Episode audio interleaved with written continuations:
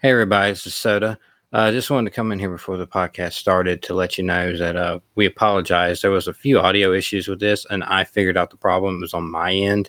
I actually had a separate cell phone that I didn't know was right behind the computer, so it was constantly interfering with the audio. So I apologize in advance, and I hope it doesn't distract you guys too much. I did have to cut some things short. Some questions got cut that were going to be answered next week. One from Tim and one from Drew got cut completely just because the audio was that bad. But as we go right now, I hope uh, you enjoy this episode and um, we'll get it all fixed up for next week. Thank you. Hey, Google, play In the Marbles with Soda and Ethan. All right, playing the latest episode of In the Marbles with Soda and Ethan.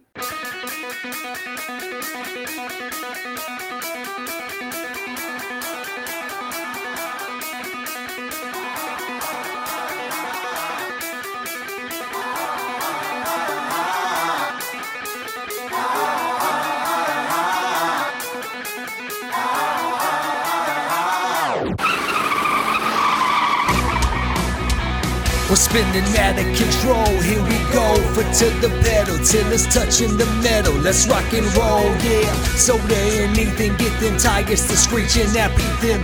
Checker flags, last lap, nobody can beat them. It's just that it's a party, put it on in the carpool. And hear us talk a lot of NASCAR in the audio. Sing it loud, we don't just want it out of mode. We're getting dirty around here, yeah. We're in the marbles. The marbles.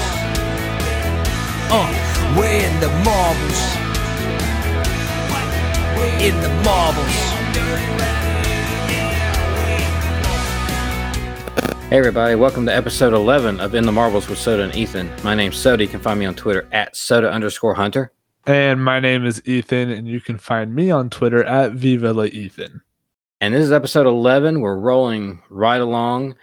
Give me a driver that drove the number 11 car. How about drives the Drives. number 11? Uh, I almost said Kyle Busch. uh, Denny Hamlin. How about Denny Hamlin? Uh, he's one of the better ones. He That's needs for to win a championship, though. Do you think he should be in the Hall of Fame if he never ends up Yeah. winning a Cup Yeah, Series yeah, championship? because I, I think Davey Allison deserves to be in the Hall of Fame.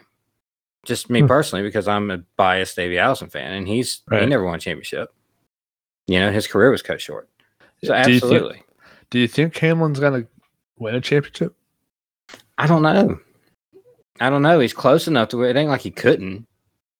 You know, Right. all them years, it's not like he couldn't have done it. I mean, Mark Martin never won a championship, but is that going to keep him out of the Hall of Fame, or is he Hmm. already in the Hall of Fame? I don't even know. I don't. I think he's already in it. Now, see, there's no reason why Hamlin shouldn't be in then. It, I feel like in NASCAR, there's more to the Hall of Fame than just whether or not you're a champion. Oh yeah, for sure. And wrestling's the same way. I feel the same way about wrestling. People's like, why is Brutus Beefcake in the Hall of Fame? It's like, well, because he was really, really over and he was good at his character and he probably made him a lot of money. That's wrestling. Yeah. I mean, you can't nitpick about the Hall of Fame for a fictional sport. You know what I mean? Right. And NASCAR, even though it's not a fictional sport, it's the connection you have with people, I think, more than anything, and your impact on the sport that puts you into the Hall of Fame. Like Mark Martin has a huge impact on the sport. And I feel like Denny Hamlin has a pretty sizable impact on the sport. Hey, really fast. Um, what's the first thing that comes to mind when you think of Mark Martin? Win Dixie. What? Honestly, it's Winn-Dixie. How is it not Viagra? I don't understand. I didn't grow up in the Viagra era. Oh my gosh. I grew so up- weird. in him dominating every single Busch race he was in in the Winn-Dixie car and the Valvoline car. I, it, next would be Valvoline, but first off is Winn-Dixie because I, I had a local Winn-Dixie right down the street and they sold all his cars every single year. What on earth is a Win Dixie? It's a grocery store. Oh, I've never heard of that. It was all over his car forever. Huh. Okay. Cool. I just posted a a uh, tweet about it about Win Oh. Dixie then from the in the Marbles Pod account, Oh. and Mark Martin liked it. Thank you very much. Oh. He dominated. Yeah. he absolutely dominated the Winn-Dixie era right there in the mid to late nineties. Oh, I think that's Mark Martin right outside my house. If you didn't hear that. Uh, for me, it would be as far as the number eleven go. I go back to when I was a kid watching. It would be Terry Labonte in the 11 and the uh in like 90, 91, 92 would be Bill Elliott. Hmm. Beyond that, you're looking at Brett Bodine Yeah. jumping to the 11. I'm not sure if there was anybody after 90. I think 94 was his last year in the 11. I think 95 he started the, the 94 car. Mhm. I believe that's right. I don't Sounds know about if, right. I guess Brett Bodine jumped into it in '95, but I'm really not not positive about that because that was Junior Johnson's cars up until that Yeah. point, and a You big know- one, Cale Yarborough. Yeah. That's a that was probably the most. uh Him and Darrell Waltrip are really close to being the most um successful in the 11. For sure. Yeah. So this past weekend we had Nashville. It's a track that I personally don't really like that much. Just being honest, because it's kind of a cookie cutter, Yeah. and they don't race at the old fairgrounds, but they race at this. I wish they would race at the fairgrounds, honestly, because I grew up watching that track on TNN for a long time. I think the lower divisions did race on there, and Cup has raced on there before a long time ago. I wish they would go back to that. I have a feeling they're going to go back to that pretty soon.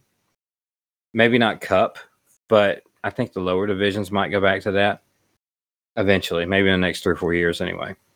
Yeah, that'd be really fun. I think I think that's what's going to happen. I know SRX races there. That's that's such a fun little track. I think they still host weekly shows too. That's where I saw Casey Atwood for the first time. The old Oh. Casey Atwood. Yep, bringing him back up. Yes. But before we get into the race, I want to go over our picks. Now, I'm a little perturbed at the picks here. you We- and me both. Well, uh, no, well, okay, but you finished ahead of me. Somehow. Kyle Busch went from last to the top five, stayed in the top five the whole rest of the race once he got Yeah. up there, led a good portion right there at the end of it, faded away away from Chase Elliott, but he was still running second. Right. And without that caution, that's where he was going to finish. Second place. I'm like, good run for me. Second place with Kyle Busch. I feel just like Ethan. That's what he does all the time when he picks Kyle Busch. yeah, that's very and true. yeah. Austin Dillon's back there in like 18th. Like, yeah, it's a good it's a good day to close right here. Yeah. Closing in on them. Then they had the caution. And Kyle Busch decided he was gonna be the first one to come into pits. Well, about 10 people in front of him stayed out. So he come out 11th or so, somewhere in there. Then they had a big jumble off of uh turn off the off the back straightaway going to three at one point. And Kyle just he lost every bit of momentum he had and he got passed by everybody. He came across the line 21st. I know. Oh, Dude, I, I'm not- had me a shot to win this race. you did. And he come across 21st. 21st. And meanwhile, Austin Dillon, he wound up somehow finishing ahead of Kyle Busch. Yeah. He came across 14th. You got an average finish now, it's 10.61. But this mess here, I can't catch a break. Yeah. I had the pick. I mean, I Yes, had one of the picks this week. I mean, I had them, and it was it was going to be a good DraftKings pick too, and we'll get into that. Yeah. And actually, the winner wound up having having Kyle Busch, but yeah, it was. I, I got- I got an average finish of thirteen point five six. I'm three spots behind you, and we're going to get to the point of the year now where we can't make up that much. Right. So, fun times for me. Well, um, well, I don't know. I think it's going to be very interesting with us applying this new rule that we can't choose one driver more than twice in a season.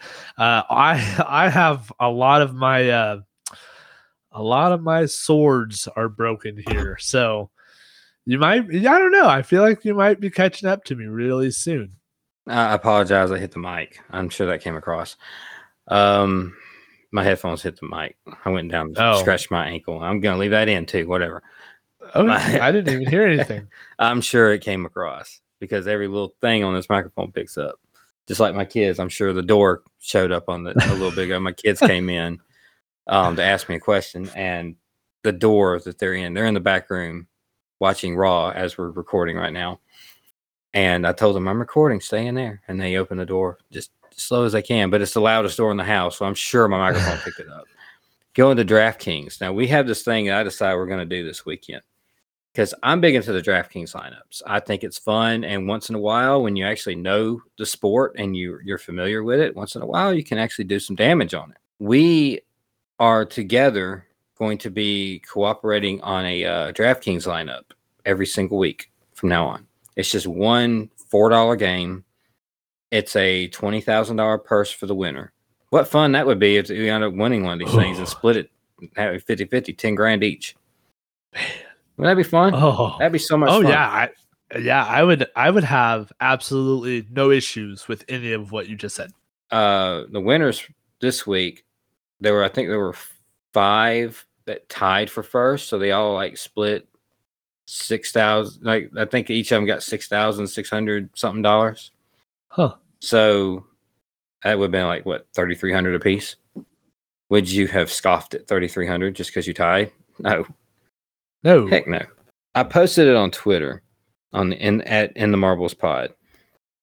We weren't that far off as far as the lineup that the winner had. He had Kyle Busch and he had Michael McDowell. I thought about adding Bubba Wallace, but I didn't trust it. I did not think about adding Austin Cindric. I just didn't feel like Austin. I definitely didn't wasn't thinking Kurt Busch either. I mean, I kind of was, but I thought Tyler Reddick would be better, and that's who we added. Tyler Reddick, 18th. William Byron had steering issues. He fell back to 35th. Almirola, I thought he was going to do a lot better than that. He didn't finish anything, anything above 17th. And we had our picks, which we might not do every week. Austin Dillon and Kyle Busch finished 14th and 21st. We had so Yeah. much potential when our highest finishing person was Michael McDowell at 13th. Yeah. That's rough, man. Dang, I should have picked McDowell. McDowell. Gosh dang it. I should pick McDowell. Nobody's picked McDowell all year. I know. We're going to now. I mean, that's a solid run. He's got like six top tens this year already. Yeah. Jeez. The winner actually did not pick the winning race car. He has the second, sixth, seventh, twelfth, thirteenth, and twenty-first, and he won the whole thing. That's That's really interesting. that's that's the thing about DraftKings. It's not about who wins the race. It's about how your guys do in like relation to how other people's guys do. It's not about getting the top six because there's only uh, six people you can choose. From, you, you can choose throughout the race. He got eh, his last last place was 21st, and he didn't get the winner. He only had three in the top ten of his six. huh. Yeah, I have been leading these races before with like three or four in the top ten, and boy, that's that gets your that gets your adrenaline pumping. When you see yourself in the lead of these little events, and you see like twenty thousand dollars by your name, like, hey, yeah, Oh. let's go. Oh, oh. Hello. Yeah, Hmm. it never works out, but Right. I did win three hundred bucks one time. That is cool. But after that, let's go on to the let's go into the actual race itself. And we had some kind of some of the stuff that you kind of see every week nowadays. We had another loose wheel. Did you happen to see a lot of the broadcast? Uh yeah. Did you see the uh, animations they had with the uh, digital car? Yes. That was so good. So so good. There was two of them I saw. I don't know if there was more, but there was two of them I saw. One of them had to do with airflow, and they spent like Yes. two minutes discussing where the air goes in this car and all the little vents and hoses. It goes all over this car and putting downforce into certain places and cooling off this area and cooling off this area and putting this into the breather of the car so it, it gets more air intake you know, under the hood so fascinating. I had no idea this car was this complex when it came to airflow. And then you had one later that explained the pit gun. And I learned Yeah. something then too. I didn't know it had a little pop up ball joint. Yeah, I did not either. I thought it was just they weren't getting them tight, but it makes perfect sense why they're not getting them tight if they don't really hammer them down and take that extra half a second trying to beat everybody off pit road and make sure that little it's like a locking mechanism. It's like it reminds me of I have like umbrellas out here about on the pool deck with the poles and the little balls inside the, the poles and you and you uh, push the pole down into each other and it clicks like a little ball pops out and it locks into place. That's what it reminds me of. when they tighten the lug nut down, and they don't tighten it far enough, that ball doesn't pop out, so it doesn't lock, and that's what happens. They roll down the track, and the wheel comes right off, and that's what happened to Chris Buescher, and he was having Yep. a good run too. He was he was by far the best of that uh, Roush Keselowski group. Yes, he was. Absolutely for sure. And you know what? I mean, even the last few weeks, uh, he's had a very eventful, uh, I'd say about a month and a half, you know, Mhm. with uh, COVID. Uh, then I think he lost a wheel. I I don't know. It was just like a series of unfortunate events. too. Yeah, the flip. Yep, it was the flip, and then COVID, tire. I don't know. It's just he's been on a roller coaster. But you know what? He's been more in the. Everyone's talking about him, and you kind of forget about his teammate, which is the the team owner. Mhm. Yeah, he's not doing anything. He's driving ugly cars. But I mean, God, that car's so ugly. The What? King Hawaiian car? you don't no, like it that? was butt ugly. It was so No ugly. It was that ugly, That was- nasty orange with a dark blue. It's just ugh. That is like, I even said like, man, that is the paint scheme of the weekend. I Chastain had to pay him this weekend. Um, red, white, and blue, man. That is true. I mean, come on. he did have a pretty awesome. Yeah, Lionel Racing even said it. Man, want a hot dog. Yeah. I absolutely died. Oh man. oh my goodness. Like that is so awesome. If oh, you know what? There's someone that's gonna be listening to this that's like doesn't understand that. and that's super sad. I read your tweet, so I, I, got it. Um, the only thing I like about the sixth car this weekend was that beautiful blue chrome number, Yeah. but the rest of the car was garbage to me. Did you uh I don't know. I don't know why it's so funny. I think we might touch on it a little bit later. Um the last lap of the race. Did you did you happen to see Brad after he wrecked and the caution didn't come out? Did you In the see him, like, grass? hobbling? Yeah. yeah, like hobbling down. I don't know why I cracked up about that. Like I still have it like in my head, like I can see it happening, and I still crack up about it. I don't know why it was so funny, but These cars are stiff, it was man. just- Woo. They are so stiff. There was one of them that hit the wall too in turn uh, two. He come down the track. I don't I forget who it was, but he come down the track. Something was broke underneath it, and that car was just hobbling down the track, like violently hobbling down the track. I was like, I, Yeah. was, I have never seen a car so stiff after Yeah. a wreck. Like you, you'll you'll see them before, you'll see them hobble, but this one was like like visibly, violently hurt. jerking itself back from like the, the the right front and the left rear, right front, left rear, right front, left rear. Just like, oh my gosh, how do you not fix that? Why is this car so stiff? I don't know. I think it's I think the car is too stiff. Personally, it's just you need to stop. We are family friendly.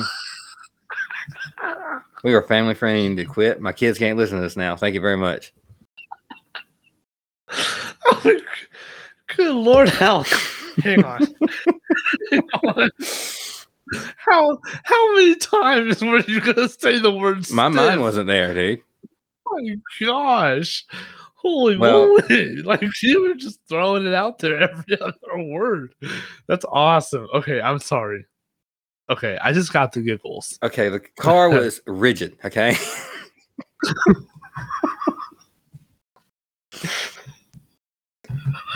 it's just a solid, hard as a rock car. Okay.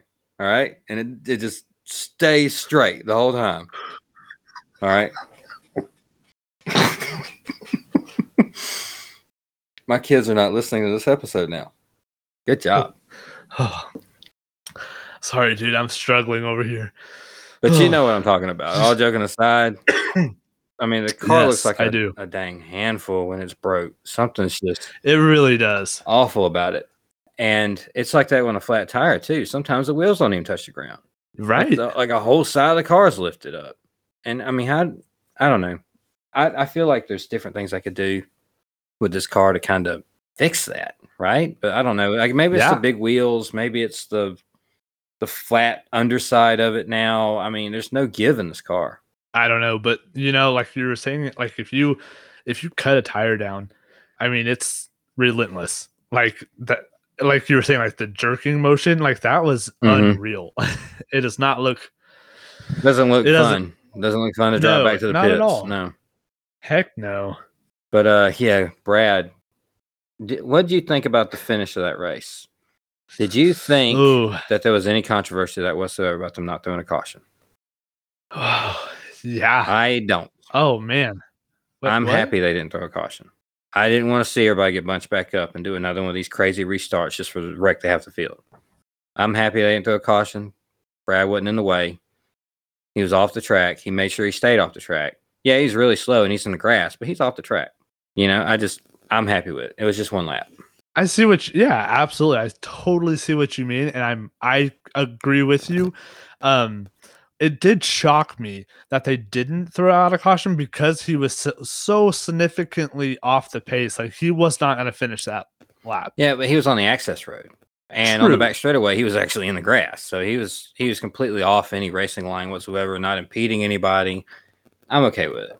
I just I don't know. I was very shocked that NASCAR allowed that to happen because I would I'm very curious if the 18 was the leader and you know Chase Elliott had trouble on pit road. I wonder if there would have been a caution for Now, that. see, that's what I think everybody's looking at, thinking Chase Elliott some NASCAR favorite or something. I Mhm. I don't know. I haven't seen that personally. I just know he's like the most popular driver, but I haven't seen like NASCAR favoritism towards Chase Elliott ever. It's just I don't think it's Chase Elliott in particular. I think it's more Hendrick Motorsports. do you think all of Hendrick has some favor with NASCAR and they just Oh, absolutely. Mm. Well, I, I mean, uh, if you're asking me personally, I I absolutely guarantee you, to some extent, there is. I don't know. I don't know. I kind of really, really hesitant to say uh, anything about that. I have seen where they seem to really not have favor with certain drivers in particular, and they go out of Mhm. their way to make sure that things don't go their way. I have seen that. I know Carl Edwards had a, a big deal with NASCAR at one point. Yeah. Uh, Matt DiBenedetto had a big deal with NASCAR at one point at Talladega. It's just there's it seems like there's certain drivers that they're like, we don't really want this guy representing anything. So we're just kind of, you know, oh, he went below the line. Okay, he's black flag. Like, no, wait, he was avoiding. No, nope. No, Right. no logic here. He's black flag. He's not going to win race. In fact, he's going to finish on the end of the tail end of the lead lap. He's not even going to finish second. Like, they did that with Edwards and Benedetto. I do feel like there's some of that, but I don't think this situation was that. I think th- this situation was, was one of those NASCAR was going to get criticized whether they did something or not because they just they just came off that whole thing with at Texas Yeah. where they f- they really bad decision threw a yellow flag right before Ryan Blaney took the checker flag. Right. This here, they're thinking, well, the last thing we want to do is to throw a caution to manufacture a, a win for somebody else or a big finish at the end of this, right? So they let Right. it play out, and by that point, Brad's in the grass, and they took the white flag already. Well, what are you gonna do? They they figured because Brad was on the inside line when they took the white flag like he was he was on the access road with a lap and a half to go and they were like okay well he's making it back he's out of the way well now they took the white flag and brad's real slow in the back straightaway and in the grass trying to stay out of the way what do you do when you're nascar just end the race right there he already took the white flag just let him race it back you know i, I think that's a, they kind of put themselves in a weird situation by not immediately throwing the yellow flag Right. but they wanted to give the benefit of the doubt because these are professionals that have been there for a long time and they are clearly trying to get out of the way and keep going because they don't want to mess up the end of this race. They're trying to help that along. And in the process, it wound up making something weird at the end. And I don't think that's what NASCAR intended. I don't think that's what anybody intended. They sure didn't want to show any favoritism. Right. I, didn't, I didn't think. I just think it was just how it happened at the end. And they were just like, well, we're racing now. Just let them go. You know, Yeah, and you know, it's not necessarily like, uh, oh, I wish they would have thrown a caution. It was more of a, I was almost shocked when I saw Brad Keselowski kind of, you know, clumping his way, you know, down the back straightaway on the last lap, and like all these drivers like zooming by him really fast. You know, my first instinct was like, oh, oh no, like NASCAR, what are you doing? Type thing, you know. Um, I mean, I'm glad that they Mhm. didn't throw a caution. That's that's cool. Like you know, I'm just glad this time they weren't racing like too hard, uh, causing a wreck, you know, and and T-boning Brad or something like that. But you know, I mean, I'm cool. yeah, as slow as Brad was going and he was out of the way, I mean, I guess they just figured it was better just to let them all race back because everybody was pretty strung out anyway. Uh, I guess it really Right. wouldn't have changed anything if they would have thrown a caution, but at the same time, you had that group of Nashville fans that stayed there for so long because that race was Right. rain delayed. I mean, it didn't end till like what, 11 o'clock my time, something like that, 10 11 o'clock. It was, yeah, and it started at four. You know, if they would have started the race at 12 o'clock, they could have got the whole thing in before it even got canceled the first time. But, you know, Right. that's just me and my old school way of thinking. You know, let's hurry up and get this race going when there could be rain later because it's the summer. These storms pop up. They were literally popping up over the track in the south. We get pop up thunderstorms that appear out of nowhere after about three o'clock. We get that every day. That's just oh, that's a way of Huh. life in the south. That's just how it is. And Nashville is the south, and it's hot. And when it's that hot, you get these three o'clock thunderstorms because the air starts cooling off a little bit, and it creates thunderclouds, rain clouds. That's just Right. that's what happens here, and it's not a big secret. It's been that way for all of time. I don't know why these races in the South have to start at four o'clock, right when those thunderstorms pop up, but whatever. Right. That's so aggravating. Uh, Toyota absolutely dominated this race until the end of it. Yeah. Martin Truex won the first two stages. You constantly had Truex and Hamlin and Kyle Busch and even Christopher Bell. I think at one point, all four of the Gibbs cars were in the top five, with maybe only Blaney in between them.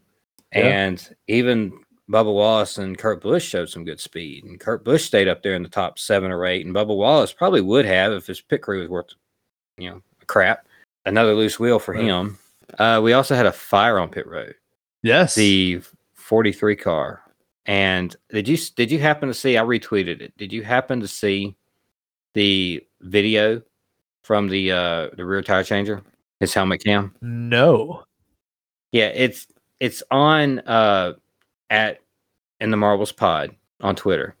Yeah, it's it's incredible. So he does this thing on the right rear. New tire comes on, tightens it down, comes around the other side, and the left rear does the same thing that the 43 car had happen not too long ago. Remember when they had that issue where they just straight up could not get the rear tire off? It's Yep. the exact same thing happened again. He, he right now he's right by the gas guy right? So there's gas, and you get usually you get a little bit of leakage right there on the gas because it's just a fast thing that happens, and sometimes you have some spill. So he's down there and he's trying to get the wheel off, but it doesn't come off right away, and it kind of stalls on it and sparks. And when it sparks, it ignites the gas just to his right. I mean, Yep. it's it's a helmet cam. It is right there. So he sees that and he backs off and he tells the driver to just go on Right. and they come back in the next time around and get the uh get the wheel off. But God, what a moment if you're that tire changer. Oh man. Um unsung heroes of you know the sport of NASCAR. I I don't know. I, I don't know if I'm brave enough to do what this do. Dude, I remember watching pit crews back in the day when I was a little kid. When they were out there in their in their uniforms, but their uniforms were just like slacks and a pit crew shirt. Yeah. Just a shirt, a button-up shirt, short sleeves, and no helmets or nothing. No fire suit, no helmets, no nothing. and they would be out there without a pit road speed of all things. No limit on pit road. Under caution too. Run down pit road as fast as you can. Stay under the pace, stay behind the pace car when you're on track. Come down pit road fast as you can. That's where you make up your mind, your your your time, right? Just mm. I don't know how they did it back then. It's hard to believe that people are brave enough and capable enough to do do it the way they do now with full helmets and fire suits and everything, let alone and pit road speeds, let alone back in the day when they didn't have any of that. In fact, what actually brought that along is somebody actually had died on pit road at one point. That introduced Right. pit road speeds. And then you had somebody have their head smashed into the wall when a car hit them, and that brought along a helmet. Yep. And then obviously all the fires in the pits that brought on the fire suits. And thank goodness, because that was like, I'm talking about like 1990, because that was the last time there was no pit road speed. Right. Man, so 32 years worth of progression safety wise. Thank goodness, because that fire, that dude didn't even flinch. He just got out of the way and waved the driver on. Yeah, exactly. It's insane. It's it's worth a check. It's worth checking out. Uh, For sure. somebody uh, if if you're interested in seeing what that looks like from a first person point of view uh check out at in the marbles pod and search the uh, feed and you'll see where uh, i quoted his tweet and his video. It's just amazing to watch. After we already went we we already went over the end of the race earlier in the picks but basically kyle busch led for a lot right there at the end of it. Then chase elliott took the lead because kyle busch just kind of faded Right. his car just got loose. Like from what I understand, he just could not control it.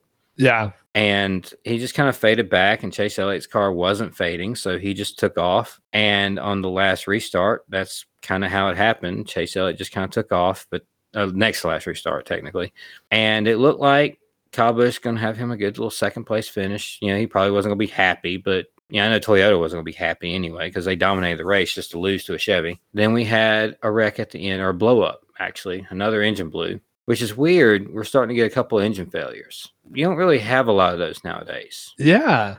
I was uh who was it that blew his The 77 blew. oh I don't even know. Is that Spire? I, I'm not sure. Is as a as Bilicki? Josh Bilicki. I, I don't know who it is that drives Huh. the 77, but uh, it was a black and yellow. I know that's all I know. Number 77. And the week before that, at Sonoma, Bubba Wallace blew an engine. Right. It's just all of a sudden we're getting a few engine failures. I don't know what's going on with that. It's really weird. I don't know if it's necessarily over revving the car with this. It ain't like you're missing shifts with this, you know, sequential gear shift. I don't know. I don't know really enough about the new engine to really try to try to diagnose that.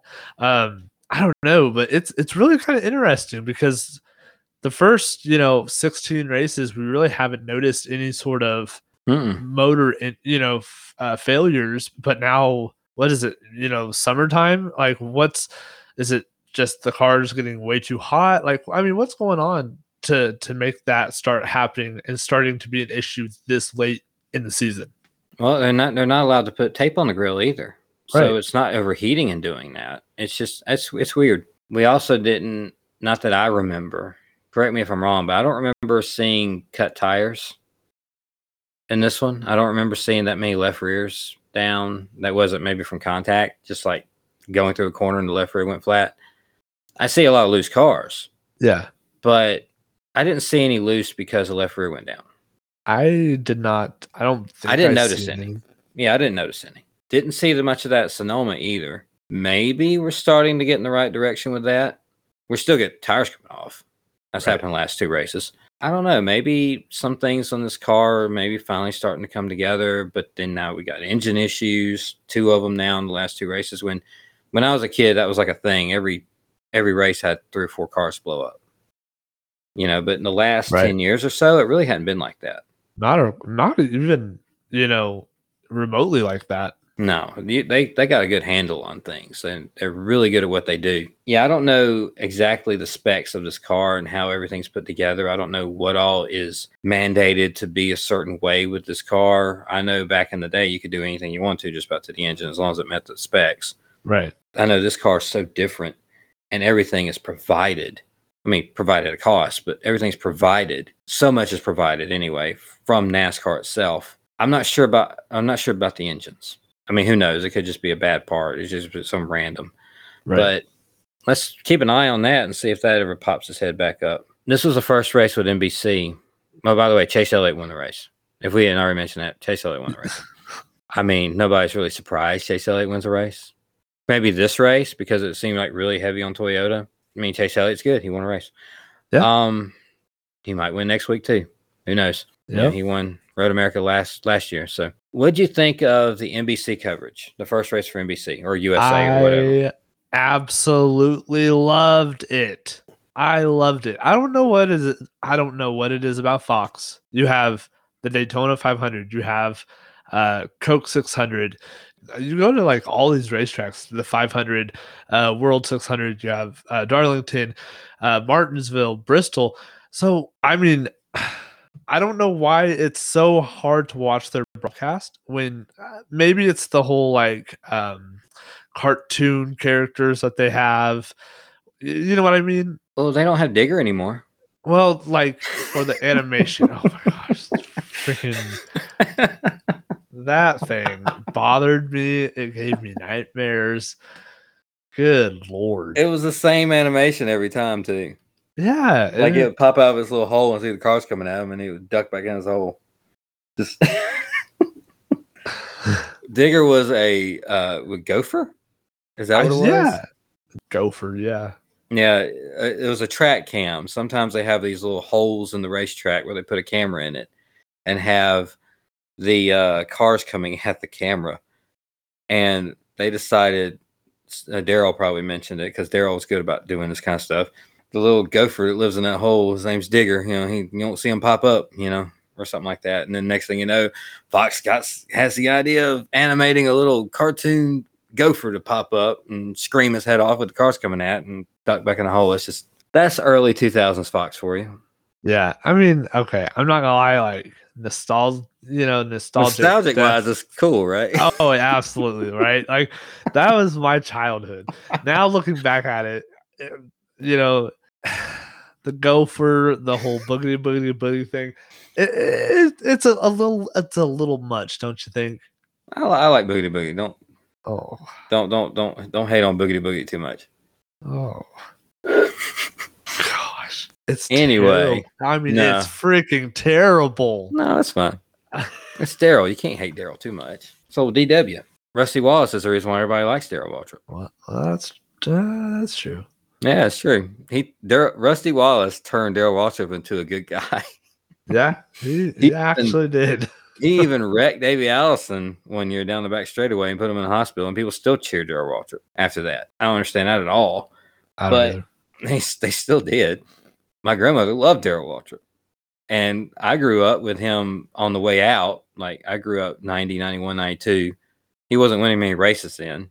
I Right. only remember him watching races in the 17 Western Auto car. I don't remember him in the Tide car. So, yeah, that's just Darrell's Darrell.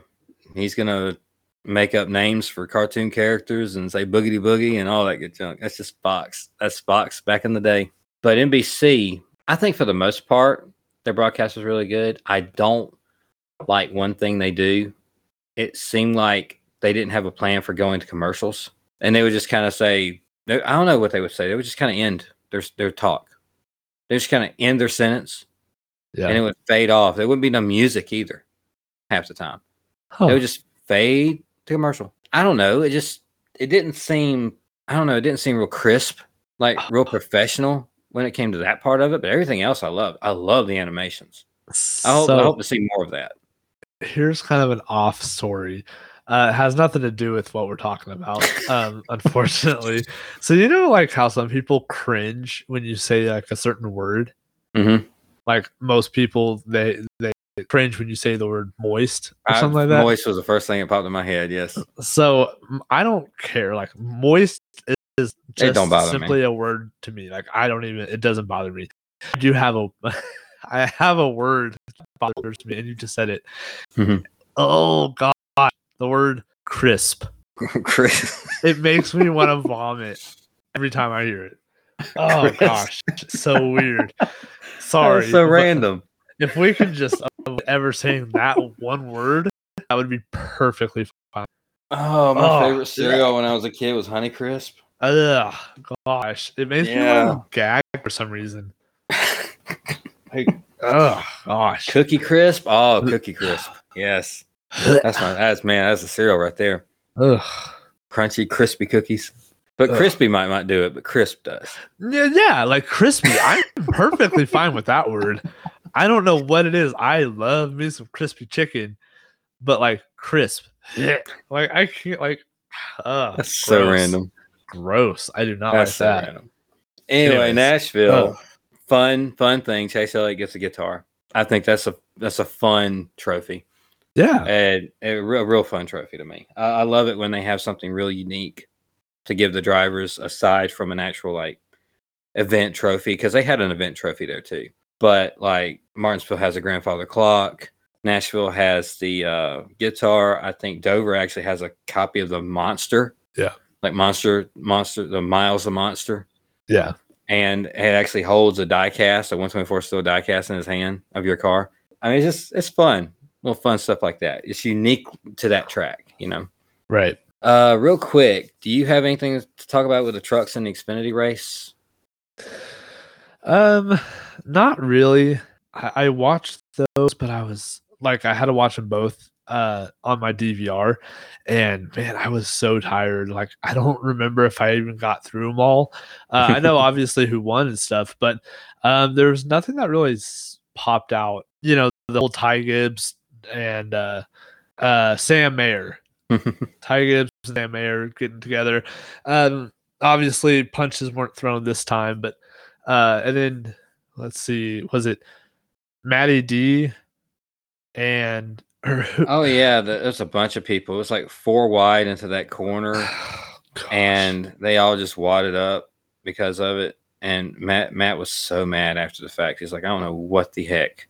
Everybody was going four wide in that corner. I don't know. Um, I, I feel bad for Matt because I feel like as decent as he was, I mean, he didn't light it up, obviously. I mean, but as decent as he was and equipment that's not being run as fast now as it was when he was driving it. So stick that to everybody. um, because everybody was saying, guys, it's such good equipment. It's like, okay, well, what's the 21 doing now?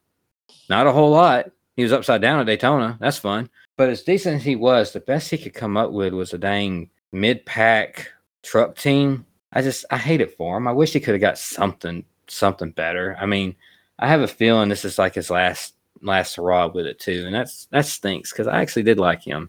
But um, yeah, he's talking about like yeah, now we're just not gonna take any prisoners. Like okay, well, we'll see how that goes. That's just how racing is sometimes. Sometimes you get another shot at it. Trevor Bayne's getting another shot at it. yeah, And I feel I'm, I'm happy for him because he was so young when he won that Daytona 500. yeah, And I'm glad to see people aren't completely writing him off just because it didn't work out right after that. And he's actually got another shot at it, which is awesome. I hope he makes it back to Cup. oh Just- for sure. At least at least for a season or two, just to see if he can do it again. Now that he's got a lot more experience under his belt. And on that same token, I sincerely hope that people that are working with Hailie Deegan, as young as she is, I really hope they don't just give up on her. If she's not lighting it up, no, she's new. She's what, two years into a stock car? I mean, uh, she's Um, had some late model stuff, but like Yeah. at this level, is she, what is she like 21? yeah, 20, 21, somewhere in there. She's so young. Just she's got the backing behind her. Ford's got plenty of seats to fill. Got they got plenty of they got this huge machine that they're they're, their driver development. I just hope they keep with it and they don't Yeah. just push her off the side in the next year or two. Cause I a lot of stuff, yeah, it's because the team isn't running that or she's not running that something the combination of something isn't running that well and that's what keeps getting her caught up in all these wrecks. But a lot of these wrecks are not her fault. right.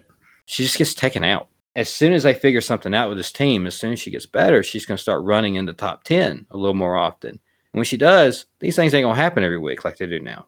It frustrates me when they take a really young driver and they say, oh, you're not winning in two years, uh, you're out. Right. They got so much time. You know, like they did that with Casey Atwood too. Speaking of Casey Atwood again, they have so much time. Just try. Yeah, Just try. For sure. I'm right there with you. I I mean, especially when it comes to Hailie Deegan. Uh, you know, I met her first time in 2019 at Elko Speedway at a at a uh, uh, Menards Arca Series race, and then I I actually had like lunch right like right beside her at uh, Chipotle back in May at uh, Kansas Speedway. So I kind of feel like even though she has no idea who I am, but like that's twice now. So I feel like we we're on first name basis now. So yeah, I'm I'm right here with you. Um, I think she has a lot of potential. She's definitely looks way more comfortable in a stock car, even though it's you know it's only been a truck so far, she feels way she looks way more comfortable in it than what like Danica Patrick did, mm-hmm. or I like you say, know so like- you're you're saying you respect her a lot more than how Danica came into it.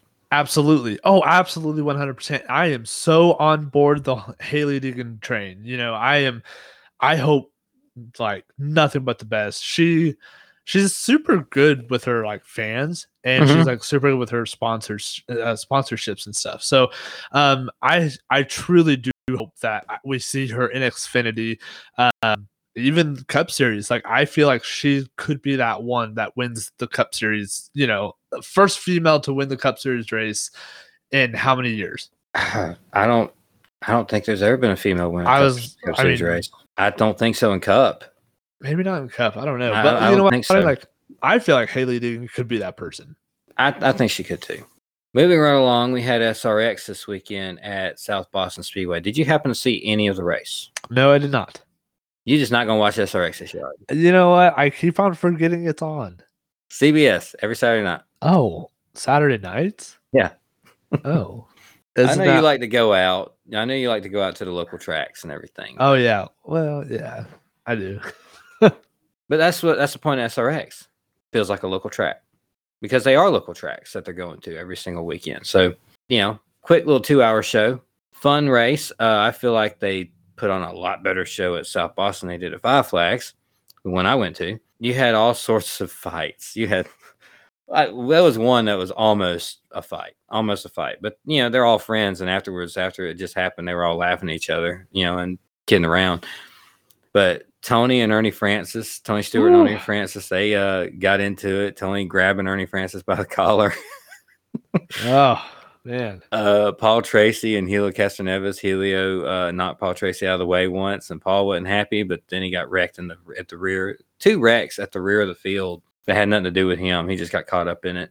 Uh, Ryan Hunter-Reay and Michael Waltrip. Michael Waltrip even took uh, Ryan Hunter-Reay took Michael Waltrip out, and it was actually more I think Michael Waltrip coming down on top of him. Uh But then Michael Waltrip went and ripped off uh, Ryan Hunter's Ray Ryan Hunter-Reay's uh, right front fender oh. or Yeah. left front fender, one of the two fenders, under caution. they had an amazing Ryan Newman piece. If there's anything you should go back and watch, I mean, the racing was good. The racing was really good in this race. But if there's anything you should go back and watch, go back and watch Ryan Newman's. Uh, he has two segments in between the uh, racing action. One talking about his uh, his history coming through the sport, and another talking about the Daytona 500 crash. Ooh. So interesting. He owns that car. Oh. that really? mangled wreck is in his garage. Oh. He showed right where the car, uh, LaJoie's car, hit him when it was in the air. Right there, like that. See that bent seat? That's where my head was. Amazing, amazing to see. And uh, Tony Stewart wound up winning the whole thing, so that's really cool. Yeah, he he ended up winning the race probably because everyone's too scared to even get close to him. Oh, he was mad. He Oh, was I so know. mad at the end of that race. But I mean, he was happy he won. But he was he was in a he was in a mode at the end of that Yeah. race. Let me tell you. My goodness. moving along since you didn't watch that anyway Yep. i recommend people watch that series it's a really really fun series it's only 12 cars sometimes 13 depending on if helio decides he's going to show up when he's not wanted um that's what happened at five flags racing legends racing champions racing all stars just fun stuff and the last two races this year are going to be on dirt i think they're running at nashville pretty soon the Nashville Fairgrounds. Yeah. I don't know if that's this week or not, but got they're running on I fifty five Speedway at one point. And just I love the tracks they're going to. It's something Yeah. I wish that Cup and Truck or something. Maybe Cup would do like exhibition races at some of these little local small tracks. Yeah, for sure. So you had some company over this weekend, and you decided that was a good time to watch Cars Three. Yes, yes. Uh, my niece and nephew came and spent the night with Funkle Ethan. Um, so I was like, you know what? This is a good excuse. Let's sit down and watch uh, Cars 3. Well, so I did uh, try to watch the, th- the movie. I just, I had underestimated the ability of how uh, annoying. My niece and nephews were um so i couldn't really you know i had to attend to them for every like two seconds. So yes i did watch i will probably fail your trivia questions but i will give it to my best. Well, if you couldn't pay attention to it that hard, it's gonna probably be kind of hard to appreciate the actual movie itself because I feel personally that is one of my favorite ra- racing movies of all time. There's so much in that movie. I mean, you probably noticed, even if you weren't paying attention, you probably noticed it. It's like, wow, look at the beginning of this race where he's out there racing with his friends and they're having fun. They're trading little the jokes with each other back and forth. The Kyle Petty thing is hilarious. How he's not as good, and everybody knows it. He's not as good as his uncle, the 43. right It's just, it's such an inside joke with NASCAR. yeah i definitely popped pretty hard for that actually and then you had the uh, emergence of the next gen before next gen was even a thing in NASCAR. That's Right. what's so funny. This is like a nowadays story, but this happened like three or four years ago.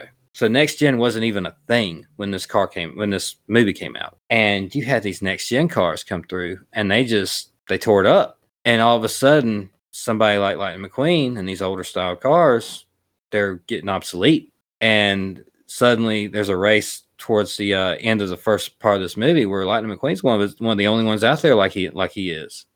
He's one of the old timers just sticking it out Yeah. and pushes too hard, has this crazy crash, and that was the trailer for the movie actually because everybody was like, oh really Cars One was like everybody liked Cars One that likes likes this likes this kind of thing. Everybody's like Cars One was good. We like Cars One. Cars Two came out and just about ruined everything. Cars Two is god awful. it's just it's not even a it's it's I've already talked enough about that stupid movie. So they said Cars Three, and we're like, oh god, what are they gonna do with Cars Three? They already ruined it with Cars Two. But then they showed that trailer, and the trailer was like a black screen, and it was Darrell Darrell Waltrip, Darrell Cartrip in the movie talking about his wreck. Like, oh no, oh no, you know, something like that. And then all of a sudden it's dead silent, and all you hear is McQueen breathing and he's rolling through the air with pieces flying off. They're like, holy cow. I'm interested. I'm I'm interested. What's happening with this movie? We're racing, he's wrecking. I want to know what's going to happen in this movie. Am I right in saying that was a pretty good lead off, straight off Cars One? i yeah Like you weren't missing anything, were you? i don't think so no like the only thing that happened in between the movies was Doc died, but Right. that happened off screen in Cars too, and you understood right away when he had Yeah. a picture of him in the trailer and said, "This one's for you, Doc." That Doc was not there anymore. yeah you yeah i mean it it was not hard to point that out I think the way you watch these movies is just pretend like two didn't happen because I think that's what the people that made the movie are trying to do. Pretend like two didn't happen. It didn't happen. It was a dream. It's fine. Go from one to three. There is no two. You didn't get to really pay attention that hard to this movie, obviously. Uh, is there anything that stuck out that you did notice? so more of i guess questions Okay. Um. Okay, so he okay, so lightning. Uh, he got his girlfriend That's not, his- not his girlfriend is Sally. Sally. Okay, where did where did Sally? What happened to Sally? Well, Sally stayed back in Radiator Springs where they live. Like Sally is um she's like the support mostly. Okay, She doesn't really they- at the racetrack too much. She was at the end of the like the, the very last race, the really important one. But usually she kind of like holds holds down the fort at home. okay, so like, what do you mean? Like, okay, so is lightning and Sally are they like a thing? Yeah. Okay, so they're married. I don't know about that. I mean, Okay, I- don't- don't don't don't don't ask too many questions about this universe because Cars 2, that was the problem with Cars 2. They made people ask too many questions about this universe. Well, okay, so then, so who did? I don't know. I'm so confused. Who did Lightning McQueen end up with at the end of the movie? Uh, he he's he was with Sally the whole time. You talking about the yellow Oh. car, Cruz? Yeah. Cruz is like a um well, Cruz started off the movie as a trainer, Lightning McQueen's trainer, right? Right. Because Lightning McQueen has this last shot to try to get better in this Yeah. huge training facility, which is cool. Everybody's like primered up because they're test cars. Right. and they run simulators and stuff. It's just it's fun. So he's trying to uh, get better, and Cruz Ramir- Ramirez, I think is her name, is the yellow car. That's the trainer is trying to get him, you know, up to speed, so to speak, literally too. I guess that's all it is. She's just a trainer and turns into a protege later because Oh, the okay. whole arc of the story. I hope you picked it up. the whole arc of the story is is Lightning McQueen is turning into Doc, where Doc wrecked, still had a lot left, but they wouldn't really give him a shot. Well, Lightning McQueen had one shot left, and he wasn't going to win this race. He knew he wasn't going to win this race because the dang trainer beat him on the dirt track training. All along, the trainer was actually getting tips because she always wanted to be a racer, but she just mentally couldn't cut it, right? She just mentally wasn't there. She had a block. Lightning McQueen, the whole time he's training, she's absorbing everything too from all the other people that's trying to train Lightning McQueen. And as she's going, she's getting better and better and better and actually beats McQueen on one of the exercises at the end of it, right before they have to go down to Florida. And that gave Lightning McQueen halfway through the race, that gave him the idea is like, I'm not going to win this race. I need to give her a shot because she's not going to get a shot if I don't do this right now. Right. So that's what he did. He came in and gave her her number, gave her his number, and she went out there and did it. That was the whole arc of it is that he is now the trainer or the coach, so to speak, the crew chief, right? The pit box guy. He's uh the coach now of Cruz. And even sported the colors for Doc at the end of it too. Right. So is that the only question you had about the Sally? Well, well, I mean, I don't know. Maybe I was just really distracted or something, but like for the bits and piece, pieces that I was like coming in and like actually watching it, I was kind of confused. I was like, yo, is my boy Lightning, is he like two timing? like what's going on like why is this in a like a disney so i don't know i was very confused about that Strictly trainer training. Okay thought there was some jerry springer Nope. episode thought process i don't know weird What did you uh so okay, well they, at one point uh Lightning gets the idea to go to a local dirt track that Doc raced on. Not no, Yeah. no Doc didn't race there. I'm sorry. It's a local racetrack, the first one he did. It's a local racetrack that was around uh the shop that they were at. And it was I think it was called Thunder Hollow. And he's like, good, local local racing. And they were like, well, no, you can't be seen at that. You're gonna be swamped you can't be seen at a NASCAR driver or piston cup driver or whatever can't be seen at one of these things. So he disguises himself with all the mud and stuff and colors himself number 15 and uh calls himself uh what is it? Rusty Whipple filter or something like that. Something crazy. A good redneck name. But they they're out there and Cruz says, I'll just go in the infield and I'll track your speeds and see how you're doing. They lock the gates. It turns out it's a dang figure eight mayhem you know, banger race that you wreck on race on Wreckfest or something. That was just so funny because how many races have you seen like that? Have you ever been to a race that was like a figure eight or a, a no like a trailer race or something crazy where it's all it's mostly crashing? no You ever been to one of those? nope I've been to one or two. It's it's so funny because it's a gimmick. It's all a gimmick, right? It's just to put on a show for the fans. And you had the school bus come out. What does a retired school bus do? I don't know. Don't ask who the school bus is actually transporting. Doesn't make any sense. Okay. Like, what does a retired school bus do? Well, she's bigger than everybody else. She goes out there and races in a figure eight. oh gosh it was it was so funny to me and that's when he's training cruz not unwillingly like not really knowing what, she, what he's doing he's training cruz how to race on dirt and she winds up winning Right. that race which is funny but then later on they actually go to a real dirt track that doc raced at and they said they drew inspiration from north wilkesboro speedway. How the track had broken down you know how it aged. They drew inspiration from stuff like that. Because it was like a smoky mountain type raceway. I forgot what it was called. It was you could tell it was up in the smoky mountains because it was in tennessee and where they met doc's trainer from back in the day. Did you see any of that? Did you notice any of that? Were you able to pay attention to any of that? Did you appreciate any of it? Um yeah no absolutely not. I do not remember any of that You got to rewatch Nope. this movie, man. Oh gosh. For your benefit. I'm not even to quiz you on it, just for your benefit of it. I really feel like you need to rewatch this movie. I, it's better than part one. To me, it's way better than part one. It takes itself so, it takes itself really seriously. It takes racing really seriously. One of those old cars that they showed, one of the three old cars that was helping Smokey and Lightning, one of those three old cars Yeah. was actually Junior Johnson voicing them. And they were talking about running moonshine at one point of it through the Yeah. woods. And they have some really cool training techniques about going getting through the packs with uh, all that, that herd of tractors going through. Oh yeah. I was just all this little little things just kept coming back. And as I was watching it, I actually wasn't wasn't picking up what was happening until Cruz got out there on the racetrack, and I was like, "Oh, duh! I, I see it all now." Going back, you see all these little moments that she's picking up this and she's picking up that, and she puts it all together at the last race, you know, without even knowing she was going to do it. I think it's put together so well, and it pays such a good tribute to the whole sport. It would benefit you to watch it just one time, all the way through without distraction.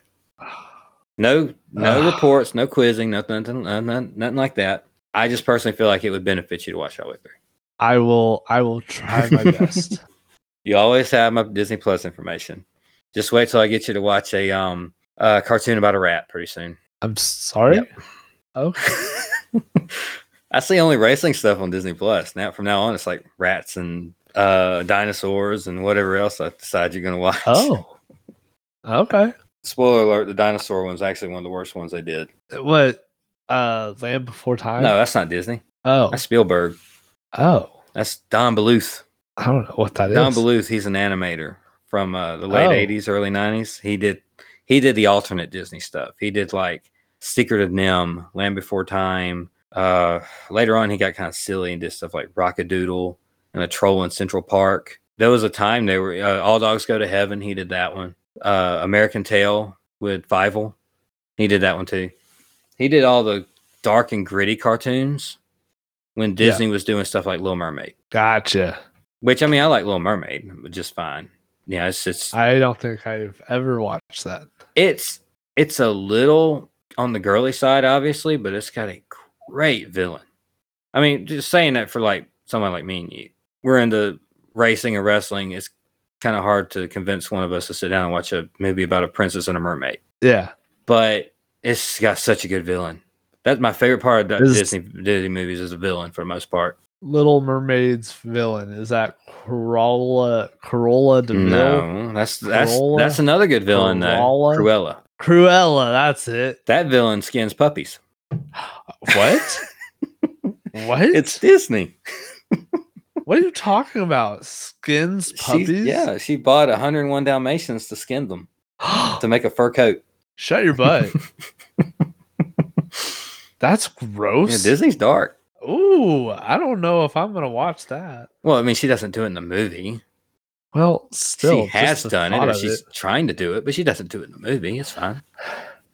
Um, no, Ursula is a Little Mermaid's villain. She's like this sea witch, this octopus, purple octopus sea witch, Oh my! and uh, she's a great villain.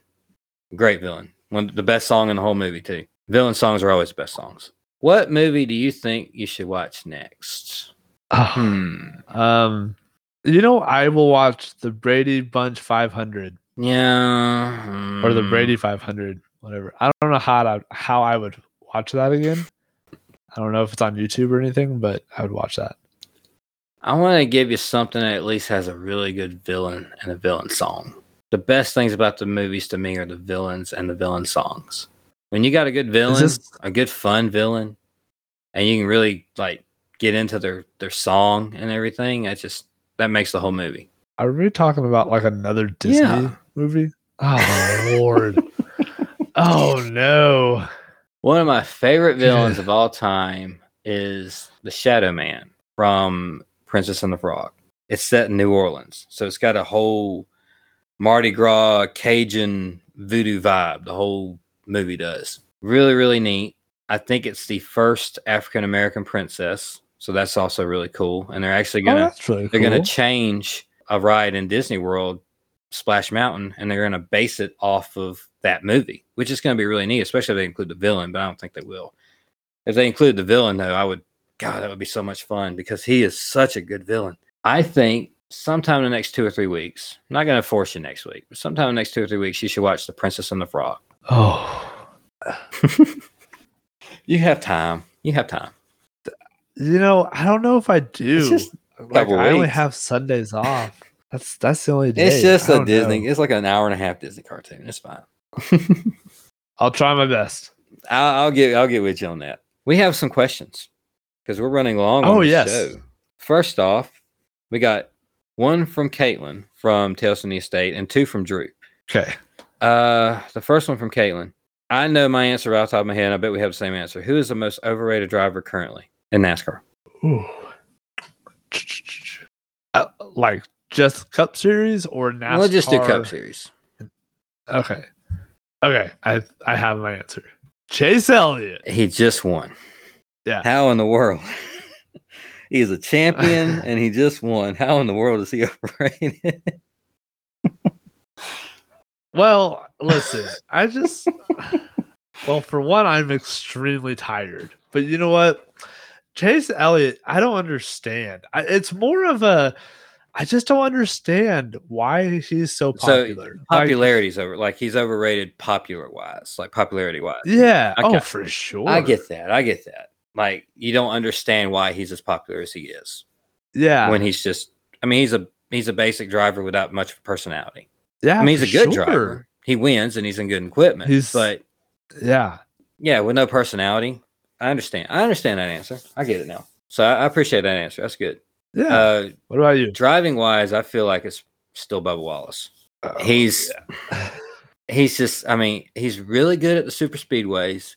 The team is starting to get some speed, but who's who's finishing first in this team all the time? I mean, who's finishing ahead of the other? Kurt, Kurt Kurt. Busch is finishing ahead of Bubba Wallace just about every single week. Yeah. He has some I mean, he was a, a mile and a half faster in practice this week. Like he was a mile and a half per hour faster than second place in practice this week. yeah. And then he qualified 30th. And I- I mean, I know his team isn't helping him, but at some point, the driver's got to do something to overcome some of this stuff. And as much attention as he gets, I, I don't know. I just don't. I I think it's swaying in a decent direction for him, but for him to be the guy that was signed by like Michael Jordan initially, like right off the bat, I don't know. And then at the same time, I think it does say something that Kurt Busch got the Michael Jordan shoe sponsorship, and Bubba Wallace didn't. Like Yeah. Kurt Oh, Busch's yeah, car got that, 100%. Bubba Wallace's car didn't get that. Yeah, I mean, uh, it's a tough spot for sure. Uh, Bubba Wallace, I, in my opinion, Bubba Wallace has just as much talent as Matty D, and Matty D couldn't cut it in the Cup Series. Uh, now he's back in trucks. Matt, Matty, not- Matt, Matt DiBenedetto had better finishes. I mean, Bubba has, has a win at a rain shortened Talladega race, but right. Matt DiBenedetto had legit shots to win those races, like leading coming to the checkered a couple of times. Even at, even at a track like but Bristol. I mean, Matt DiBenedetto, I feel like- like, was had more talent. He just didn't have the team. See, okay, so this is where I don't know, you want to call it like heel Ethan type thing, but like, man, you know that's that's absolutely true. Um, he did have way better finishes. He just never won a race. He didn't. He came really close, but he didn't ever win the race. Uh, Right. He almost won a race in a really bad 95 car. Yeah. He almost won a couple of races in the Wood Brothers. Uh, I want to know how long it's going to be before that happens again with Harrison Burton. I don't know. I feel like consistently he was performing better than what Bubba Wallace does. And Bubba Wallace is in top tier equipment. Yeah, okay, it's a new team. It's Gibbs equipment. Come on. I mean, we're, Right. nobody's fooling nobody. All these Toyotas are the same. I mean, Kurt Busch just finished second. And he's won a race this year. I just, right. that's me personally. He's getting there, but for what he's being given, I just don't. I don't see it yet. Now, all that is out the window at Daytona and Talladega because he is really good at those, and it takes a Right. certain type of driver to be really good at those, and he is that certain type of driver. So hats off to him at those tracks. He's he's a pick to to do really good every single time they go to one of those places. From Drew, what do you think it would take to get more lapsed or casual fans into NASCAR? And that's a heavy question. Oh, um, first thing that pops in my head right off the bat is I want more interactiveness with my drivers, right? Uh, trackside, uh, back in like the what, Yeah, yeah. the pre-race show, 2000s. trackside. yeah, like pre-race show. You know, you had the whole like uh, college Mhm. game day setup, you know, by the Home Depot thing. Um, but it was for NASCAR, and it was really really cool because NASCAR doesn't really get spoke about on ESPN very often. So that kind of made me. uh, It really made me appreciate um, like the storylines a lot more because as like a diehard NASCAR fan, I mean, as soon as I woke up on Sundays, Sunday mornings, it was, you know, I'd wake up around nine o'clock and then I would turn on TV, pre race, you know, trackside, all that stuff. And it, it just got you geared up. And I was so pumped about going and watching that race later that night or later that day. To me, it's going to be more personalities from the drivers. Yeah. Because when I was a kid, it was Kyle Petty, it was Dale Earnhardt, it was Rusty Wallace, even Jeff Gordon came came through with some personality. I mean, Right. He was a young kid nobody liked, at one point, but he still had personality. Sterling Marlin, yeah, Ricky Rudd. Oh my gosh, legends of this sport with such big personalities. Like the biggest personality we've had lately is Kyle Busch and Tony Stewart. Yeah. I think those are the two biggest personalities we've had lately. I mean, Mhm. Hamlin's funny sometimes because I love it when the, the people that are like uh, going back and forth with Logano, like Hamlin's impression of Logano one day um, after a Oh. race was just, oh god, it was just hilarious. Is that the short Yeah, track he's like, racing? it's just short track racing. it's just short track racing. he even like like Awesome. Flinched up his nostrils like Logano talks. I Yeah. loved it. So like Hamlin's not bad as far as personality goes, but there's not that many of them in there right now with a with a unique personality. And Right. I just feel like at its peak, you had that, and right now you don't. And I think it's just kind of a I don't know. It's I think it's more corporate than anything. Is the reason why it's not like that. But Right. I don't know. That's my personal opinion. Uh, my wife asked just today before I started recording. Mhm. What is the fastest you've driven in a streetcar legal in a legal streetcar? I think it was 105. Yeah, I figured you'd probably beat me because I, I raced Mm, and I just because I have the CDL, I just don't speed. right. I know she's driven faster than me in my car, Oh, my my Dodge Charger. I know she's gotten it allegedly. I think somewhere around hundred ooh. in that in that Charger. I think I got it close to that. I don't think I broke hundred, but I think I got close to that. But um, I know she's she's beat me. Not street legal. Hmm. I got everybody beat. Right. 172. yes. Yeah, 100% you have us all beat. but not street legal. She's more she's more um ambitious on the road than I am sometimes. Uh so next up we have Road America. What do you know about this four mile road course? Um, I don't know much about it when it comes to Cup Series. Uh, I know, I mean, it's been pretty interesting in the last few years when it comes to trucks and Xfinity. Uh, a couple, and you know, we've seen people like Cole Custer and, and John Hunter Nemechek go after it. Yeah, go after each other after the race. Uh, we've seen a lot of bumping and and bumping people out of the way, kind of doing a little off roading at Mhm. some points. So I don't know. I don't know. Um, I don't know what really to expect, especially with this next gen race car at these you road know it runs where- really good on road courses. So. It's Yeah. usually pretty stable and pretty competitive.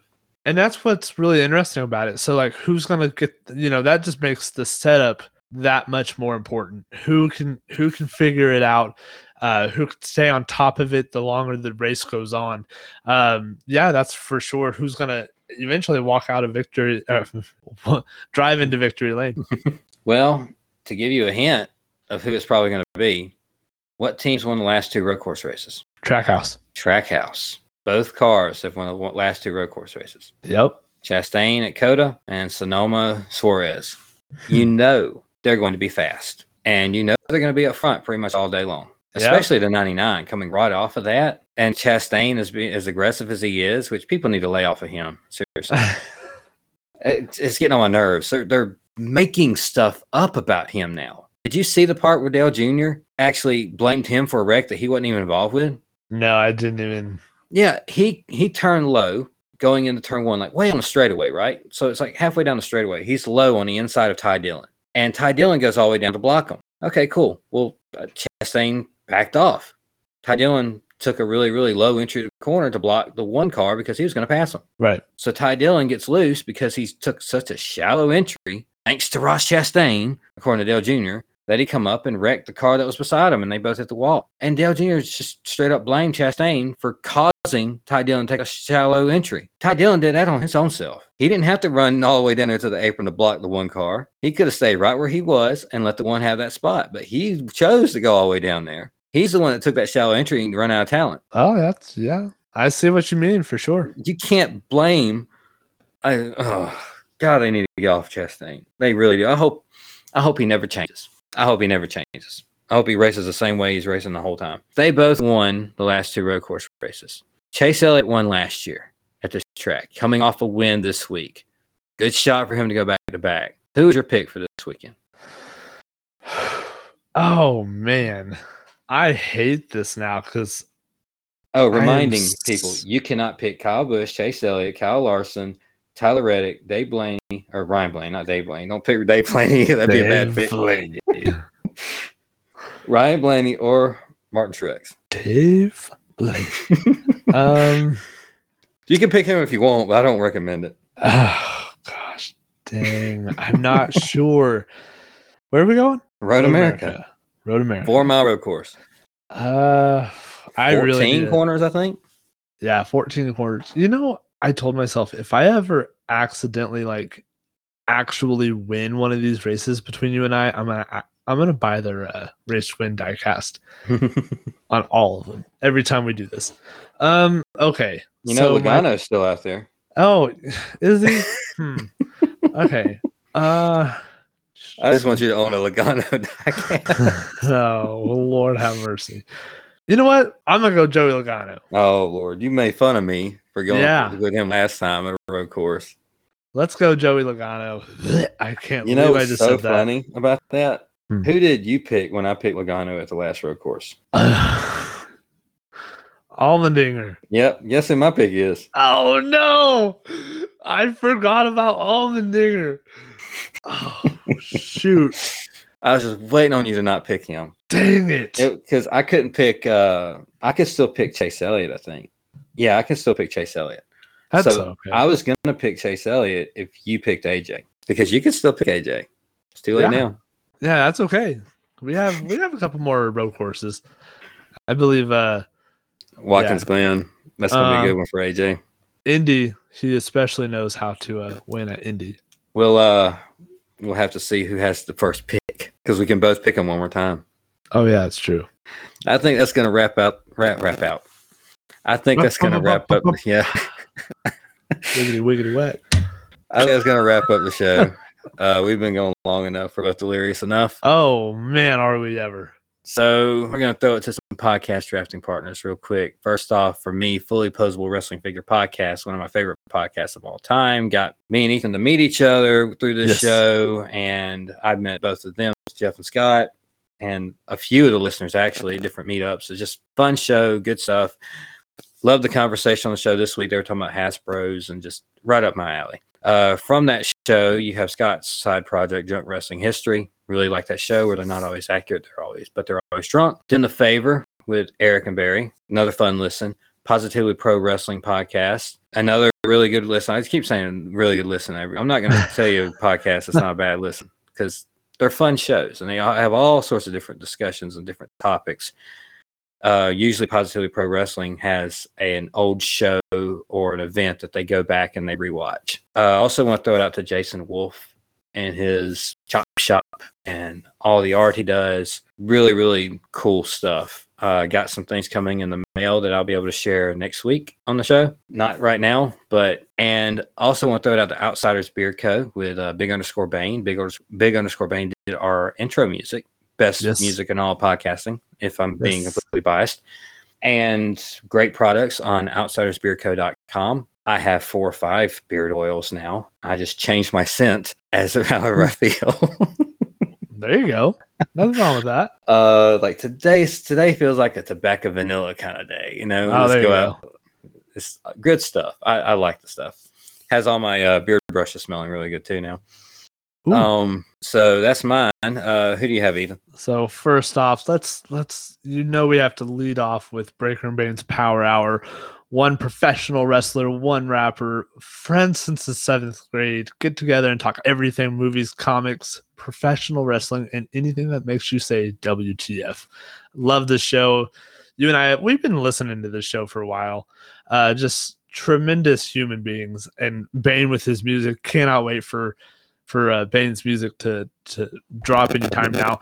Uh, Brian Breaker also has a side project. You know it's fake, right? Uh, Breaker goes in-depth conversations with professional wrestlers, referees, managers, fans, and anyone that has pro wrestling ties for an interactive and insightful conversation. Uh, you and I have both been a guest on that. Uh, super, super fun, enlightening. Uh, you learn some stuff too about you know the hard road it is for professional wrestlers. Uh, then we have No Holds Barred with Bill Venus. Uh, get ready for some No Holds Barred action with your host, the legendary Bill Venus, and his co host, Bane, as they bring you the most insightful pro wrestling podcast ever. Uh, then we have our friends over at Tales from the Estate, uh, Drew and his wife, Caitlin, uh, take you on a magical trip full of gut busting laughter, head scratching random facts, and their top five favorite things. Um, also, pulling up a chair with a chair shot, uh, podcast spotlighting anyone who loves pro wrestling figures, including customizers, creators, collectors, and people that's actually in the business. As I'm getting a text message, oh, I hate that.